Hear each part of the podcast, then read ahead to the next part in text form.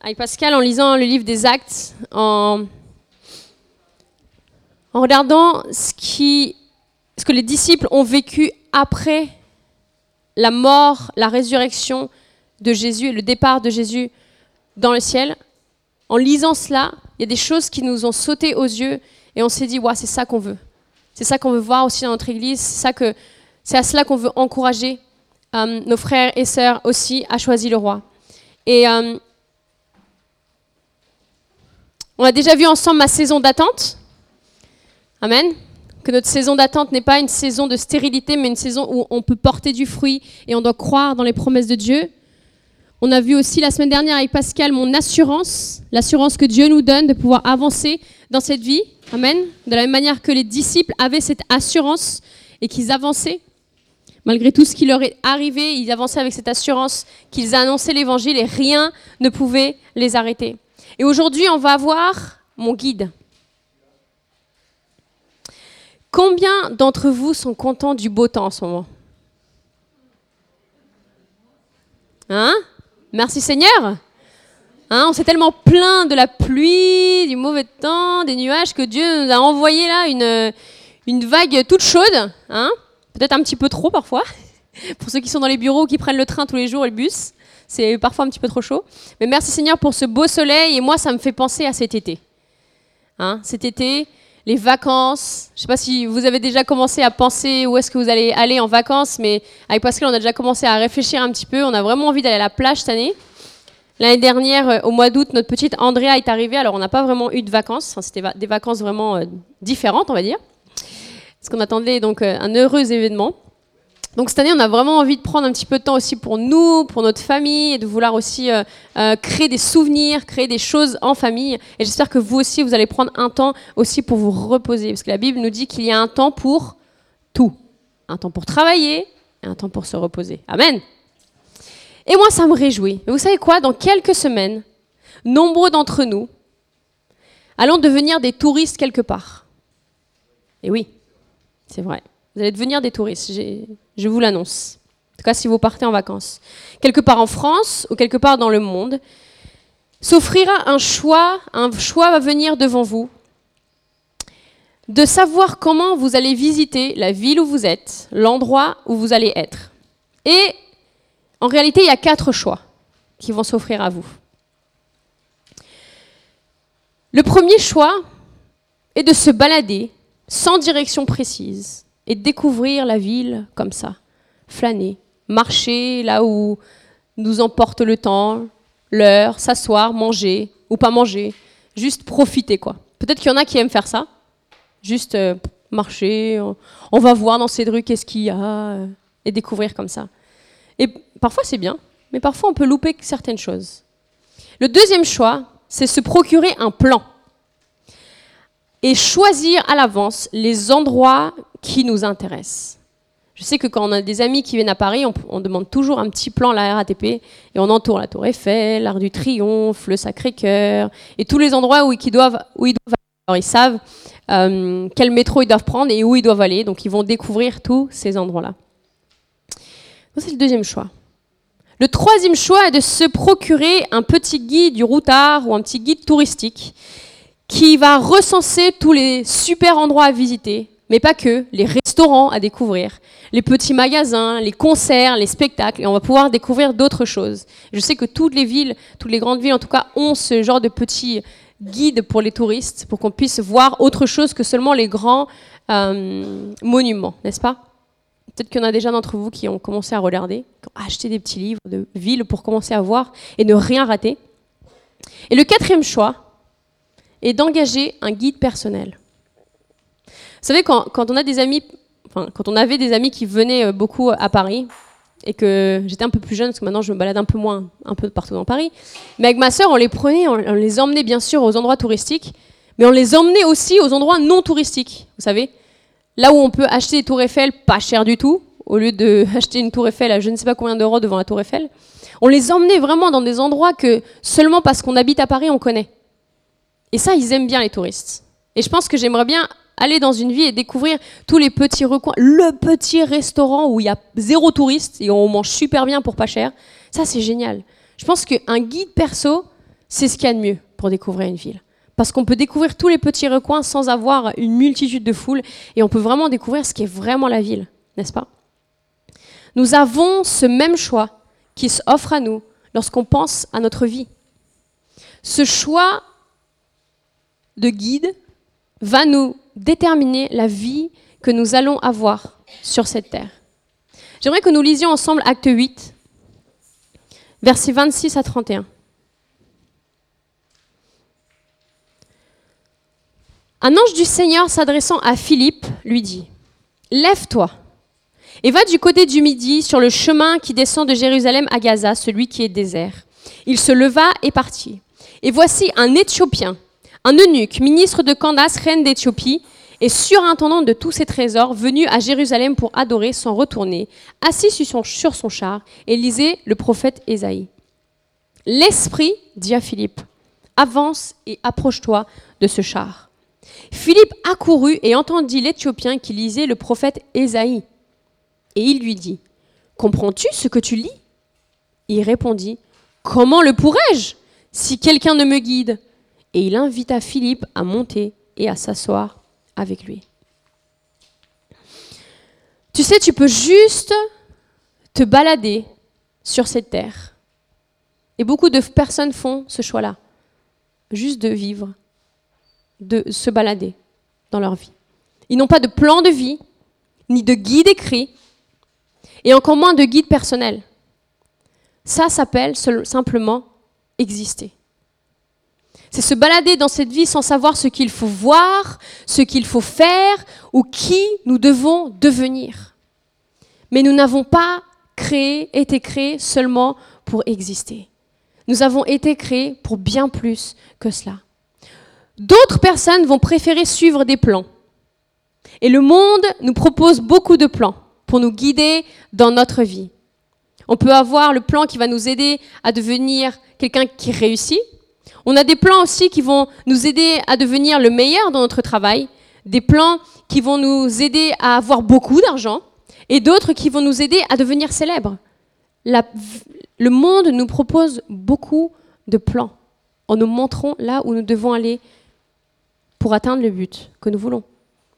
Et comme cet Éthiopien le dit si bien, si nous voulons comprendre le sens de la vie et avancer, nous devons avoir un guide.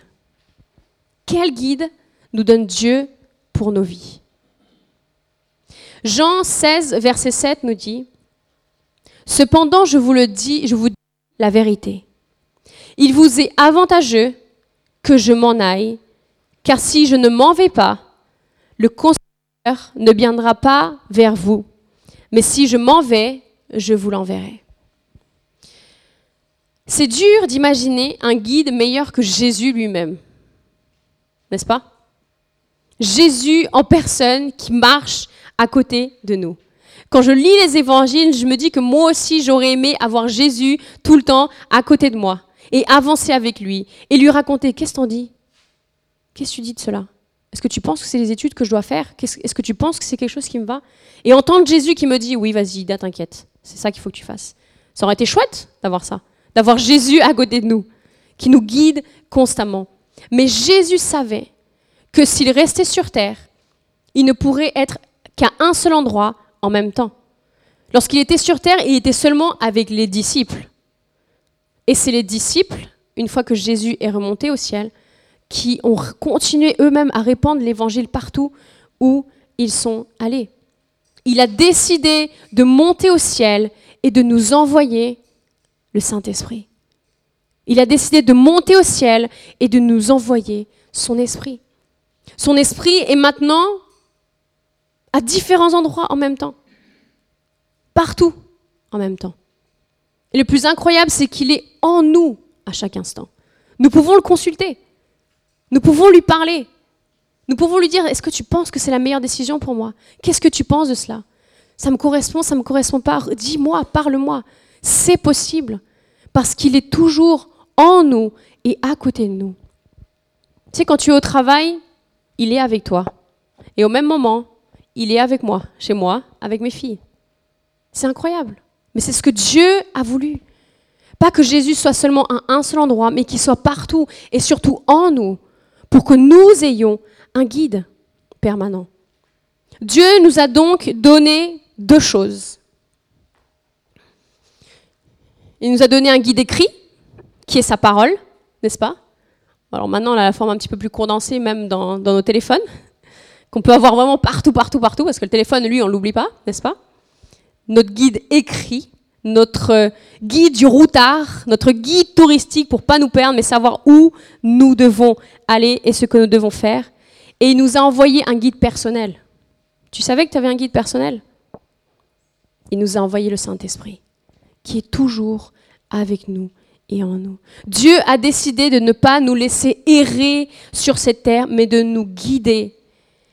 Et quel meilleur moyen de nous guider que d'être toujours à côté de nous voilà ce que lui nous propose. Mais c'est à nous de choisir le guide que nous voulons pour notre vie. Parce que cela va déterminer beaucoup de choses importantes pour chacun d'entre nous. Et c'est ça que j'aimerais voir avec vous. Premièrement, et vous allez pouvoir compléter dans vos penses-bêtes, premièrement, le choix de mon guide déterminera mon futur. Acte 4, versets 1 à 4 nous dit, Tandis que Pierre et Jean parlaient au peuple, survint les sacrificateurs, le commandant du temple et les Sadducéens, mécontents de ce qu'ils enseignaient le peuple, et annonçaient en la personne de Jésus la résurrection des morts. Ils mirent les mains sur eux, donc sur Pierre et Jean, et ils les jetèrent en prison jusqu'au lendemain, car c'était déjà le soir. Cependant, beaucoup de ceux qui avaient entendu la parole crurent, et le nombre des hommes s'éleva à environ 5000. Ils sont passés de 3000, je crois, à 5000. C'est incroyable. Dans ce passage, on voit une opposition entre d'un côté les hommes du temple et de l'autre côté Pierre et Jean. Les hommes du temple sont des hommes qui connaissent la parole de Dieu, qui enseignent la parole de Dieu, qui méditent la parole de Dieu. Et de l'autre côté, nous avons Pierre et Jean, qui étaient des hommes qui connaissaient Jésus. Ils connaissaient Jésus. Ils avaient reçu le Saint-Esprit et ils avaient décidé que lui serait leur guide. Dans une conférence pour les familles il y a deux ans de cela, j'ai entendu une histoire qui... Et je me suis dit qu'un jour j'utiliserai avec mes enfants. Ce sont des parents qui ont voulu enseigner quelque chose à leurs enfants, mais pas de les asseoir et de leur enseigner comme ça, mais vraiment de leur enseigner quelque chose à travers une activité. Alors ce qu'ils ont fait, c'est que dans une enveloppe, ils ont mis des instructions pour aller à un certain endroit, un peu comme un GPS, mais pour les enfants. Quoi. Et les enfants sont montés dans la voiture, ils avaient cette enveloppe, et ils avaient les instructions donc à l'intérieur sur une feuille, et ils devaient guider les parents. Sauf qu'à chaque fois que les enfants disaient « Papa, il faut tourner à droite », ils tournaient à gauche. Et à chaque fois que les enfants disaient Papa, il faut aller à gauche, le père tournait à droite. Il faisait tout le contraire de ce que les enfants disaient. Et donc à la fin, ils ne se sont pas retrouvés là où ils voulaient aller, mais se sont retrouvés en face de la déchetterie. Alors les enfants étaient ah, Mais papa, pourquoi tu n'as pas écouté On t'a dit d'aller à droite, on t'a pas dit d'aller à gauche. J'imagine bien le scénario. Et du coup, ils ont recommencé. Alors, ils sont retournés à la maison, les enfants ont pris les instructions, et cette fois, quand les enfants disaient on tourne à droite, les parents, le père tournait à droite. Et quand il disait tourne à gauche, il tournait à gauche. Tout droit, c'est tout droit. L'importance d'écouter le GPS, ce que je dis toujours à mon mari. Mais il y a toujours des meilleurs chemins. et là, ils sont arrivés devant un restaurant. Un restaurant où attendaient les grands-parents ils ont passé un super repas, une super soirée, et les enfants ont appris à quel point il était important d'écouter un guide et d'obéir à cela. Dans cette histoire, le but n'a été atteint que lorsque les parents ont écouté leur guide, c'est-à-dire les enfants. Et si on retourne à notre histoire de Pierre et Jean dans le livre des Actes, malgré leur arrestation, beaucoup de personnes crurent en Jésus et choisirent de le suivre. Leur vie fut transformée par Jésus. Une arrestation n'a pas arrêté ce que deux hommes faisaient, guidés par le Saint-Esprit. Les hommes du temple étaient guidés par quoi? Par leur chair, par leur religiosité. Mais Pierre et Jean étaient guidés par le Saint-Esprit, par leur guide personnel, par cette voix intérieure qui leur disait ce qu'il fallait qu'ils fassent, peu importe les conséquences de ce qu'ils faisaient. Acte 4, 11 nous dit Jésus est la pierre rejetée par vous qui bâtissez et qui est devenue la pierre principale de l'angle. D'autres versions disent la pierre angulaire. Les hommes du temple étaient ceux qui voulaient bâtir l'Église, mais ils n'avaient pas reconnu Jésus. Ils ne savaient pas que sans lui, il était impossible de bâtir l'Église, car lui était la principale pierre pour construire. C'est comme si on voudrait aller quelque part qu'on ne connaît pas, sans guide, sans GPS, sans plan, sans guide personnel. Je pense que vous êtes d'accord avec moi si je dis que c'est impossible. Impossible d'aller quelque part sans un guide ou sans quelque chose qui nous dit où il faut aller. Le choix de notre guide va déterminer notre chemin et au final notre futur. Si tu as tendance à vouloir avancer dans ta vie, dans tes études, dans une relation amoureuse, dans un travail, dans un nouveau projet sans guide pour t'orienter, j'aimerais juste te dire aujourd'hui, arrête. Arrête-toi. Arrêtons, frères et sœurs, de vouloir construire nos vies, nos carrières, nos familles en espérant réussir. Car nous n'y arriverons pas avec nos propres forces. Nous n'y arriverons pas sans guide. Pourquoi est-ce que c'est si important d'avoir le Saint-Esprit comme impulsion et comme guide dans nos vies? Pourquoi? Parce qu'il est celui qui sait tout, qui voit tout et qui connaît tout. Et c'est une des raisons pour lesquelles on a voulu vraiment mettre aussi cette notion dans le nom imagine. Le deuxième i de imagine, juste avant le n, signifie impulsion du Saint-Esprit. Nous croyons que nous avons besoin du Saint-Esprit dans nos vies pour avancer. Amen. Nous avons besoin d'avoir un guide personnel dans notre vie qui va nous dire ce qui est bon pour nous et qui va nous envoyer sur le bon chemin quand nous, on ne connaîtra pas. Nous devons laisser Dieu prendre le contrôle de notre vie, être cette pierre angulaire de notre vie, cette pierre importante, cette pierre sans qui la construction tout entière va s'effondrer. Nous avons besoin de le laisser, laisser être notre guide. Ton choix d'aujourd'hui va déterminer ton futur de demain. C'est pas une phrase que j'ai inventée, c'est une phrase qu'on me disait toujours au lycée. Ton choix d'aujourd'hui va déterminer ton futur de demain. Et c'est vrai et c'est aussi biblique. Sache que si tu mets pas ta vie entre les mains de Dieu, c'est-à-dire que si tu ne décides pas de lui faire confiance, parce que c'est de cela qu'il s'agit. Lorsqu'on décide de prendre le Saint-Esprit pour guide, c'est aussi avoir confiance que même si on ne voit pas le chemin, on sait où nous sommes en train d'aller. Et on va avoir une vie qui porte du fruit et qui aura un but. Lorsque j'étais en Australie en 2013, mes amis m'ont dit un soir, viens, on va aller dans le tunnel. C'est quoi le tunnel? On m'avait jamais dit ça à Paris, viens, on va dans le tunnel. Mais comme là-bas, il y a plein d'activités euh, un peu folles parce que c'est un peu la. Je sais pas comment on dit, c'est un peu. Euh, tout est sauvage dehors, il y a la plage, et tout est, tout est, il y a des rochers, ils grimpent et tout ça. Bon, c'est pas trop mon truc. Mais bon, j'allais quand même. Ils m'ont dit, viens, on va dans le tunnel. Je sais, bon, ça doit être un endroit, je sais pas. je suis allée avec eux, on a marché, marché, marché, marché, marché pendant une heure et demie. Et il faisait presque nuit dehors. J'étais là, mais où est-ce qu'on va comme ça? Et j'avais pas beaucoup de mots pour m'exprimer en anglais. J'étais au début, donc euh, je disais pas trop grand-chose. Et à un moment, on est arrivé à l'entrée d'un tunnel, d'un vrai tunnel, là où passe un, train, je crois. Et ils ont tous commencé à avancer. J'ai fait, euh, on voit rien dans ce tunnel. On avance vraiment dans le noir total. Alors j'ai une copine, une très bonne copine à moi, Niki, qui m'a dit accroche-toi à moi et tout, en avant dans le tunnel. Alors je me suis accrochée. Et franchement, les yeux fermés ou ouverts, c'était pareil. Je ne voyais pas absolument pas où j'allais. Et j'ai décidé de lui faire confiance, parce qu'apparemment c'était un endroit où il venait souvent. Et donc on avançait, on avançait. Alors moment j'étais comme ça, j'avançais, j'avançais, j'avançais, je me suis purée Seigneur, pourvu que je ne prenne pas un mur. Et on a avancé, on a avancé, on a avancé. Alors euh, on n'a pas allumé nos portables, hein, parce que sinon c'était pas drôle. Et en fait, au bout d'un moment, on voyait un tout petit point au fond. Et je me suis dit, oh là là, on va encore marcher des kilomètres pour atteindre ce petit point.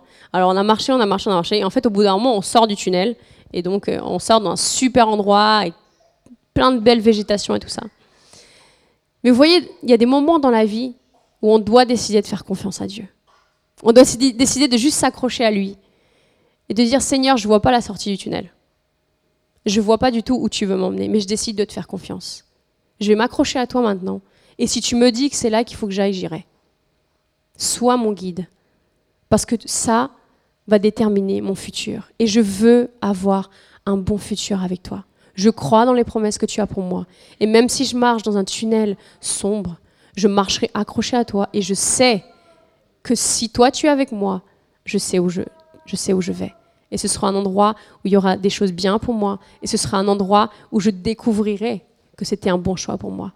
Moi, ça m'est déjà arrivé plusieurs fois dans ma vie où j'ai dû prendre des choix où je voyais pas trop où j'allais, mais j'ai fait confiance à Dieu. Et en fait, au bout de quelques temps, j'ai fait Ah oui, d'accord. Heureusement que j'ai pris le bon choix. Heureusement que j'ai décidé d'écouter, parce que sinon, j'aurais pris l'autre choix, ça aurait été la catastrophe. Décidons de faire confiance à Dieu aujourd'hui, parce que de cela va découler notre futur. Donc le choix de notre guide déterminera notre futur. Et le choix de notre guide, point numéro 2, fera de moi qui je suis. Acte 4, 13 nous dit, lorsqu'ils virent, donc là c'est les hommes du temple, lorsqu'ils virent l'assurance de Pierre et de Jean, ils furent étonnés, sachant que c'étaient des hommes du peuple sans instruction. Et ils les reconnurent pour avoir été avec Jésus. Mais comme ils voyaient là près d'eux l'homme qui avait été guéri, ils n'avaient rien à répliquer. Le choix de mon guide fera de moi qui je suis. Pierre et Jean furent reconnus non comme des hommes instruits, non comme des, hommes ayant des postes importants, ou comme étant des hommes riches, ou comme des, hommes ou comme étant des hommes ayant réussi leur vie. Ont été reconnus comme des hommes ayant été avec Jésus. Ils ont été reconnus comme ayant été des disciples de Jésus. Sans Jésus, ces hommes étaient simplement des hommes du peuple sans instruction. Mais avec Jésus dans leur vie et le Saint-Esprit pour guide, leur identité était complètement différente. Le choix de mon guide fera de moi qui je suis. Sans Jésus, nous pouvons être des hommes et des femmes ordinaires. Des hommes et des femmes peut-être de pouvoir, peut-être des entrepreneurs, des femmes au foyer, des hommes et des femmes qui, vont de la réussite. Et il n'y a rien de mal à cela. Dieu veut que nous réussissions et que nous faisions des choses. Dieu veut des bonnes choses pour nous.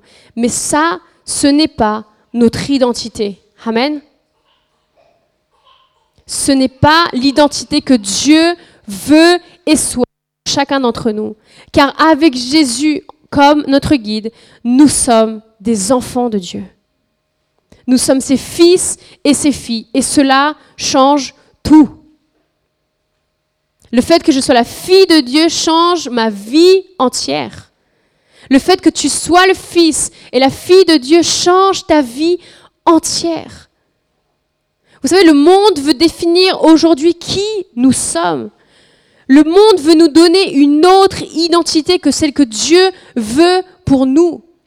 Et il veut le faire tous les jours. Et tous les jours, nous sommes confrontés au regard des autres, à ce que nous regardons à la télévision, dans les magazines, à ce que nous entendons, à ce que les autres disent de nous. Mais ce n'est pas cela qui définit qui nous sommes. C'est ce que Dieu dit de nous. Je ne marche pas en me définissant par ce que je fais en tant que Lida, ni ce que je porte sur moi, ou la saison dans ma vie dans laquelle je suis en ce moment, mais je marche en me disant que je suis la fille de Dieu, que je suis choisie, que je suis rachetée, que je suis aimée, voulue et souhaitée par mon Père. Et je vous assure que ça, ça change tout. Ça change ma vie, ça change mon quotidien et ça change mon regard sur tout ce que je fais. Car je ne suis pas définie par ce que je fais, mais je suis définie par Dieu. Amen. Le choix de mon guide fera de moi qui suis. Je vais vous raconter une petite histoire drôle. je vous l'annonce comme ça, vous préparez à rire. Quand je suis arrivée à Choisy, pour la première fois, parce que je suis arrivée à Choisy pour la première fois, je n'ai pas toujours été dans cette église, c'était en 2012. Il y a une dame qui me regardait, tout le monde me regardait parce que j'étais la copine du pasteur, c'était incroyable. Mais il y a une dame qui me regardait et qui me dévisageait un peu comme ça. Vous savez, on se rend compte quand quelqu'un nous regarde et qu'il y a un truc qui cloche. Alors je me disais, qu'est-ce qui se passe? J'ai un truc bizarre dans ma tête, je sais pas. Et donc à un moment, je suis allée la voir et lui dire bonjour. Et en fait, elle me regardait elle m'a dit, et voulait, elle dit, est-ce que je peux te poser une question? J'ai dit oui, bien sûr. Elle m'a dit, est-ce que c'est un piercing que tu as sur le nez? Alors j'ai vraiment eu envie de lui dire oui pour qu'elle saute au plafond, mais je lui ai dit non, non, non, c'est pas un piercing c'est un grain de beauté. Alors je voyais que ça l'intriguait depuis des heures, mon, petit grain de beauté sur mon nez. Moi, je m'en rends même plus compte maintenant, mais ma sœur s'est amusée un jour par Photoshop à l'enlever. J'avais l'impression que c'était plus moi sur la photo. Mais c'est rigolo.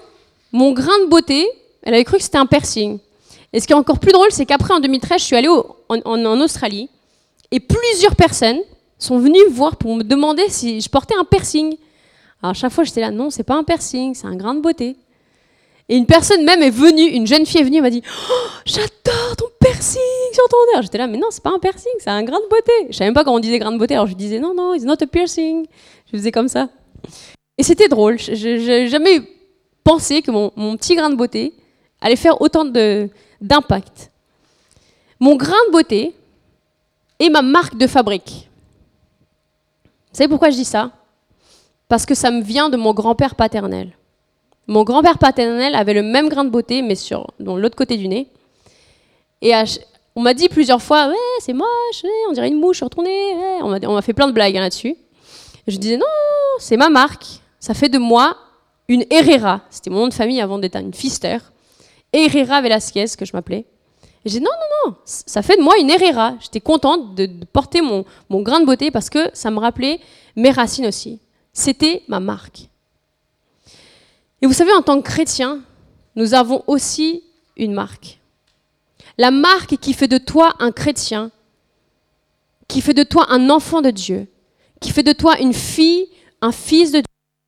Le Saint-Esprit est ton guide et qu'il te conduit. Quand nous commençons notre relation avec Dieu, on est de nouveau. Et on est nouveau aussi dans cette relation. On ne sait pas comment le Saint-Esprit veut nous guider ou nous parler. Lorsque j'ai commencé à sortir avec Pascal, c'était tout nouveau. Alors, en plus, je ne le connaissais pas depuis hyper longtemps, mais il y avait plein de choses que je ne savais pas de lui. J'ai commencé à savoir, par exemple, je vais vous donner des scoops aujourd'hui parce qu'il n'est pas là, que quand il parle, il fait tout le temps ça. Je sais pas si vous avez remarqué. Au début, je me disais, pourquoi il lève les sourcils comme ça Qu'est-ce qui se passe? En fait, c'est pas, c'est juste comme il est. Il lève tout le temps les sourcils. Il a une manière de communiquer qui est différente que celle de ma famille. Et j'ai appris à le connaître. J'ai appris à parler avec lui. J'ai appris à communiquer avec lui. Et aujourd'hui, ça fait 4 ans, 1 mois et 14 jours qu'on est mariés. Alors, ça fait. J'ai pas compté depuis combien de temps on est ensemble, mais en tout cas, on est mariés depuis 4 ans, 1 mois et 14 jours. Et je peux reconnaître sa voix. Je peux le faire. Parce que je passe du temps avec lui, parce que je l'écoute, parce qu'on parle, parce qu'on vit ensemble, parce qu'on communique. Et je sais que si demain il appelle sur un téléphone fixe, alors je dis téléphone fixe parce que le téléphone portable nous dit toujours maintenant qu'il appelle, mais s'il appelle sur un téléphone fixe, je vais savoir que c'est lui parce que je vais reconnaître sa voix. La Bible nous dit dans Romains 8, verset 14, tous ceux qui sont conduits par l'Esprit de Dieu sont des fils et des filles de Dieu. Ton identité va dépendre du guide que tu choisis pour ta vie. Si je ne laisse pas le Saint-Esprit être mon guide aujourd'hui, je ne suis pas un véritable enfant de Dieu. Je ne suis pas vraiment dans sa famille. Depuis le moment où tu dis oui au Seigneur et où tu l'acceptes dans ta vie, tu sais ce qui se passe? Jésus, le Père et le Saint-Esprit viennent en toi, car c'est une seule et même personne, la Trinité. Le Saint-Esprit vient en toi, dans ta vie. Dès le moment où tu dis oui à Dieu, il te reconnaît comme son fils et sa fille. Mais c'est à toi de continuer de marcher avec lui en reconnaissant qu'il est ton guide. Il ne s'impose pas.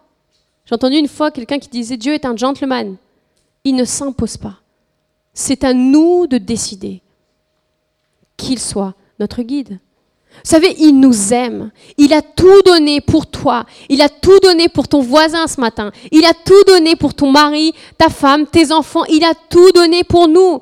Pour que notre vie aujourd'hui puisse être une vie qui le reflète. Et pour qu'en choisissant de le suivre, on trouve notre identité de fille et fils du roi. Le choix de mon guide va faire de moi qui je suis. Amen. Et pour finir, le choix de mon guide déterminera qui je veux refléter. On va continuer à lire Acte 4, versets 14 et 16. Mais comme ils voyaient là près de l'homme qui avait été guéri, ils n'avaient rien à répliquer. Ils leur ordonnèrent de sortir du Saint-Hédrin et ils délibérèrent entre eux. Donc c'est toujours les hommes du temple qui délibèrent sur Pierre et, de, et Jean. Et ils dirent, que ferons-nous à ces hommes? Car il est manifeste que tous les habitants de Jérusalem, pour tous les habitants de Jérusalem, qu'un miracle a été signalé et a été accompli par eux. Et nous ne pouvons pas le nier. Ils vont devoir relâcher Pierre et Jean. Si tu te demandes aujourd'hui pourquoi tu es sur cette terre et pourquoi tu es ici, Dieu a une réponse pour toi ce matin. Tu as été créé et amené sur terre pour être un disciple de Christ. Nous sommes des disciples de Christ. Et pour que par nous, d'autres puissent aussi le rencontrer. C'est une grande mission que nous avons là. J'espère pour vous que ce n'est pas un scoop, parce que c'est dans la Bible, c'est écrit dans Matthieu. Nous, sommes des disciples de Christ, c'est le commandement que Jésus a laissé. Allez et faites de toutes les nations des disciples. C'est ce que nous sommes appelés à faire. Et j'aime ce passage dans Acte 4, car on voit que les hommes du temple, ils sont embêtés. Ils ont envie d'enfermer Pierre et Jean en prison, mais ils ne peuvent pas. Il y a trop de choses. Ils sont embêtés, ils sont coincés là. Ils aimeraient faire quelque chose contre Pierre et Jean, mais la preuve de la bonne chose qu'ils ont fait est là devant eux. L'homme qui ne pouvait plus marcher, l'homme boiteux à l'entrée du temple que tout le monde voyait, que tout le monde connaissait, est là debout avec eux. L'évidence que le Saint-Esprit agit au travers d'eux est là, et debout à côté d'eux. Et ils ne peuvent pas le nier. Ils ne pourront rien faire à l'encontre de Pierre et Jean, à part leur interdire de continuer à propager l'Évangile, chose que Pierre et Jean ne pourront pas faire. Parce que le feu du Saint-Esprit à l'intérieur d'eux est beaucoup trop fort. Et le guide qu'ils ont choisi pour leur vie ne leur dit pas de se taire, mais leur dit de continuer et de continuer à parler de Jésus. Le choix de mon guide va déterminer qui je veux refléter sur cette terre. Pierre et Jean étaient les reflets de Jésus. Ils n'étaient pas les reflets d'eux-mêmes, ils n'étaient pas les reflets d'une religion, ils étaient le reflet de Jésus. Ils étaient les disciples des petits Christ. Tu savais que tu étais un petit Christ? Dès le moment où on devient chrétien, on accepte Jésus, nous devenons des petits Christ, des imitateurs de Jésus. Vous savez, nous vivons des temps où la société, la télévision, les magazines, les images, tout le monde nous pousse à regarder à notre propre nombril. C'est la vérité. Tout nous pousse à regarder à nous-mêmes, à nos besoins, à ce que qu'est-ce qui va pas et pourquoi. Es-tu bien et ceci et cela, notre nombril. Mais toutes ces choses sont des choses qui vont passer. Nous n'emporterons ni nos biens matériels, ni nos garde-robes, ni nos diplômes, ni nos promotions avec nous au ciel. Et rien de tout cela n'est mal. Dieu veut ces choses-là pour nous. Amen. Mais tout cela, tout cela est nécessaire. Mais lorsque nous choisissons le Saint-Esprit comme notre guide personnel dans notre vie, lorsque nous l'écoutons, notre vie, notre garde-robe, nos diplômes et nos promotions reflètent Jésus et seulement lui. Il reflète Jésus. Pas nous ni une religion, mais Jésus lui-même. Nous sommes des disciples de Jésus. Et lorsque nous choisissons le Saint-Esprit comme notre guide, nous reflétons Jésus. Nos actes reflètent Jésus. Nos décisions reflètent Jésus. Nos réussites reflètent Jésus. Ce que nous produisons reflète seulement et seulement Jésus. Parce que c'est ce que nous sommes appelés à faire et à être, des disciples de Christ qui reflètent Jésus et seulement lui. Amen. Notre vie va devenir une évidence de l'existence de Jésus. Nos réussites vont devenir des évidences qu'il y a bien plus grand que nous. Nos biens matériels vont devenir une évidence qu'avec Dieu rien n'est impossible. Amen. Nous sommes des preuves de l'existence de Dieu. Nous sommes les preuves qu'il y a bien plus grand que nous. Nous sommes les preuves que rien n'est impossible à notre Dieu. Alléluia. Vous savez, quand on me regarde comme ça, en première vue d'œil, parfois, et ça m'est arrivé qu'on pense que j'ai été toujours une élève modèle. Peut-être que c'est ce que vous vous dites ce matin eh bien, je vais venir casser cela parce que je n'ai pas du tout été une élève modèle. Et oui, désolé, la femme de votre pasteur a été en échec scolaire. J'ai redoublé même. Aïe, aïe, aïe, aïe, aïe. Oui. J'étais nulle à l'école, comme on dit, parce que je ne voulais pas réussir. Je, en fait, quand je suis venue en France, je pense que le changement m'a vraiment choquée. Et je n'arrivais pas vraiment à trouver mon identité ici ni des amis. Et je venais, j'en suis venue à détester l'idée que Dieu avait appelé mes parents pour venir en France. Et me dire que j'étais française était pour moi la pire des insultes. Tout ce que je voulais, c'était repartir au Pérou. Alors la rébellion que j'ai trouvée pour venir à l'encontre de mes parents, c'est de rien faire à l'école. Je ne faisais rien. Je faisais vraiment le strict minimum qui m'a permis de passer d'une classe à l'autre. Sauf qu'à un moment, il y a des limites. Du coup, j'ai redoublé ma seconde. Et ensuite, on savait plus quoi faire de moi, alors on m'a fait passer en première. Et ensuite, on m'a fait passer en terminale. Et je suis arrivée en terminale Franchement, je comprenais rien en cours.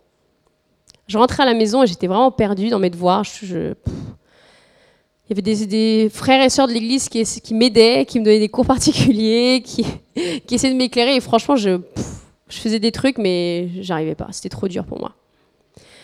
Et je me suis dit, oh, vivement que le lycée se termine, que je sois majeure, que je fasse de ma vie ce que je veux. Je vais partir au Pérou. Ma famille est là-bas. Je suis sûre là-bas, c'est plus cool qu'ici. C'est pas vraiment vrai. Sauf qu'à un mois du bac, je me suis dit, mais qu'est-ce que je vais faire si j'ai pas mon bac? Je vais retourner au Pérou, qu'est-ce que je vais faire là-bas? Mes, grands-parents, ils sont, sympas, ils vont bien vouloir m'accueillir chez eux, ça, il n'y a aucun problème, mais qu'est-ce que je vais faire? Je vais travailler où? Je vais étudier? Qu'est-ce que je vais faire de ma vie? Et la petite Lida s'est réveillée un mois avant le bac, presque à cette époque de l'année, on va dire, en 2008. Je me suis dit, Lida, faut, faut que tu travailles en fait faut que tu bosses pour ton bac, faut que tu fasses quelque chose. Je l'aurais jamais. Ma relation avec Dieu était forte. Et je me suis dit, Seigneur, il n'y a que toi qui peux m'aider à réussir là. Peut-être que j'ai été rebelle, peut-être que j'ai fait des bêtises, j'aurais peut-être dû me réveiller en début d'année, ça, ça m'aurait aidé un peu. Mais je veux vraiment réussir. Alors j'ai pris toutes les matières et j'ai découvert le programme de l'année. Et j'ai écrit tous les, titres en histoire, en, maths, j'étais en scientifique en plus, en, physique, chimie, en biologie, en toutes les matières, en philosophie. Et je me suis dit, ok, je suis à 4 semaines et demie du bac, je vais me faire un plan de malade, et je vais réviser tous les jours matin une matière, après-midi de matière, le soir une autre matière. Et c'est ce que j'ai fait. Je me suis fait un plan, j'ai écrit comme ça, sur des feuilles. Je crois que je les ai encore chez mes parents. Et je me suis fait un plan avec toutes les matières, tous les, chapitres des cours, comme ça, sur un mois. Normalement, je devais finir deux jours avant le début des épreuves. Je me suis dit deux jours avant, si j'ai bien tout révisé, comme ça, je pourrais réviser un petit peu les matières qui arrivent. Je n'ai rien mis le dimanche matin. Rien. Parce que je me suis dit, il faut que je sois fidèle à Dieu. J'irai dimanche matin à l'église et quand je rentrerai, je continue à réviser. Et ça n'a pas été facile. Parce qu'il y a des programmes à la télé, parce que mon frère et ma soeur, eux, ils passaient pas le bac. Parce que mon papa et ma maman, eux, ils ont toujours réussi euh, leurs études. Ils ont fait des, des, études et parfois ils comprenaient pas que moi j'ai été en échec scolaire. Mais j'ai révisé, j'ai révisé, j'ai révisé. Je vous assure que jusqu'à maintenant, si je ferme les yeux, je peux visualiser mes cours de bio dans ma tête, les couleurs que j'ai mis, tout. Et j'ai révisé, j'ai révisé, j'ai révisé. Jour des épreuves, j'arrivais devant, donc à ma table, avec mes petites affaires. Et vous savez, on nous donne toujours les sujets comme ça, face cachée. Et euh, on doit attendre qu'ils nous disent de retourner. J'étais là, Seigneur, et que je connais ce qu'il y a écrit là-dedans. Et ce que j'ai fait, c'est j'ai imposé les mains à mes feuilles. J'ai imposé les mains à mon sujet. Et j'ai dit, Seigneur, tu sais que j'ai révisé pendant un mois là. J'ai appris, mais la seule chose qui peut me faire réussir, c'est toi. Parce que je suis sûre qu'en un mois, j'ai pas réussi à tout assimiler. J'ai tellement avalé de trucs qu'il n'y a que toi qui peux me faire réussir. Et je me souviens surtout d'un sujet. Quand j'ai retourné mon sujet de physique-chimie et que j'ai commencé à lire les questions, c'est comme si, vous savez, les réponses s'écrivaient à la suite. Je connaissais toutes les réponses. Parce que j'avais fait tellement d'anabac pendant un mois que je connaissais même, euh, je connaissais toutes les réponses. Et dès qu'il a dit euh, partez, j'ai commencé à écrire, j'ai commencé à écrire, j'ai commencé à écrire, j'ai commencé à écrire. J'ai fait que écrire pendant trois heures, j'ai fait que écrire. Bio, pareil. Mathématiques, pareil, alors que j'étais nulle. Et quand je vous dis nul, c'est pas un petit 8, hein. c'est 3 ou 2. Ça volait pas plus haut que ça. Et les épreuves sont, ont été terminées, et là on sent un poids qui part de nous. Et là commencent les semaines d'attente pour les résultats. Et là, je prie, Seigneur, je prie pour chaque personne, chaque professeur qui va avoir mes copies entre leurs mains, Seigneur. Tu qui lisent les réponses sur mes copies, Seigneur, une onction spéciale sur ces personnes. Je priais, franchement, je priais. Parce qu'il n'y a que Dieu qui aurait pu me faire réussir. Et je suis allée le jour des résultats dans un autre lycée que le mien. Et là, les feuilles étaient cachées par terre. Vous savez, face cachée par terre derrière une vitre. Et j'étais avec mon papa. Et, oh. une fois qu'ils ont affiché les feuilles, je n'osais même pas les regarder. Parce que j'avais trop peur que j'ai raté, quoi. Et euh, je suis allée voir.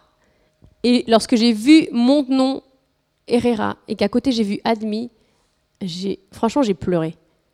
J'ai pleuré, je suis allée voir mon père, et on a pleuré tous les deux. Mon père aussi, il pleurait. Et tout le monde était content. Et franchement, qu'est-ce la première chose que les profs font, c'est alors? Et là, je leur ai dit, j'ai réussi, j'ai réussi. Et franchement, c'était une surprise pour eux parce que je pense qu'ils pensaient que j'allais rater, qu'ils allaient me revoir l'année prochaine. Et ensuite, on doit aller chercher nos dossiers, vous savez, euh, avec toutes nos notes, donc dessus, les notes du bac surtout. Et euh, mon dossier n'était pas, n'est pas très, très euh, intéressant à regarder, parce que ça vole pas haut. Mais mes notes du bac, ah J'ai eu des 15, des 14, des 16, et j'étais trop contente. Et j'ai pu dire à mes profs, regardez, j'ai eu 15. Ah, mais Lydia, t'aurais dû faire ça cette année. Je oui, je sais. Et je vous assure que ma réussite du bac est la preuve que Dieu existe. Parce que sans Dieu, j'aurais jamais pu y arriver. J'étais condamnée à être en échec, mais parce que j'ai mis Dieu en premier que je suis venue et que j'ai honoré aussi le fait que Dieu est mon numéro un dans ma vie. Et que j'ai prié, que j'ai vraiment mis ça entre les mains de Dieu. Et que j'ai étudié aussi. Quand même hein Ah oui, désolé pour ceux qui passent le bac. Mais il faut aussi étudier. J'ai réussi. Et tout ce que je pouvais faire, c'est rendre la gloire à Dieu. Parce que c'est lui qui m'a aidé à réussir et que je suis sûre que c'est lui qui m'a aidé à me rappeler tout ce que j'avais appris et qui m'a aidé à rédiger et qui m'a vraiment aidé à garder mon calme et pas à stresser mais à vraiment écrire ce qu'il fallait écrire au moment, à l'endroit où il fallait écrire, c'était Dieu. Mon succès est jusqu'à ce jour un témoignage que Dieu existe et je le sais. Bon, je vous assure, après, je me suis un peu améliorée, mes études en fac ont été un peu meilleures parce que j'ai appris la leçon mais le choix de mon guide va terminer, va déterminer qui je veux refléter. J'ai décidé que ma vie serait guidée par le Saint-Esprit. Et je sais que la, route est très longue. J'ai 28 ans, donc je sais que la route est longue encore. Même si parfois on a l'impression qu'on avait eu beaucoup de choses. Mais la route est encore longue. Mais je sais que chacun de mes pas, et je souhaite que chacun de mes pas démontre que je suis une disciple de Dieu. Et, que, et soit la preuve que Dieu existe. Pas pour me vanter, ni pour me dire, j'étais intelligente, parce que je ne l'ai pas été. Mais pour me dire, pour montrer aux autres qu'en faisant confiance à Dieu, en choisissant Dieu comme guide, on peut réussir. Et on peut avancer. Il n'y a pas de secret. Tout est là. Il est venu donner son Fils pour nous, pour qu'en nous appuyant sur lui, en croyant ce qu'il a fait, en recevant le Saint-Esprit, il puisse nous guider et il puisse nous aider à réussir. Le choix de mon guide va déterminer qui je veux refléter. Et on reflète toujours quelqu'un. Soit c'est nous-mêmes, soit c'est la société, soit c'est Jésus. C'est un choix que nous devons faire.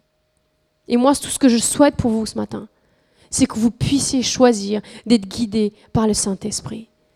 Que votre couple soit guidé par le Saint-Esprit. Que votre famille soit guidée par le Saint-Esprit. Que vos études, que votre carrière, que votre ministère puisse être guidé par le Saint-Esprit. Parce que lui sait ce qu'il y a de bon pour nous.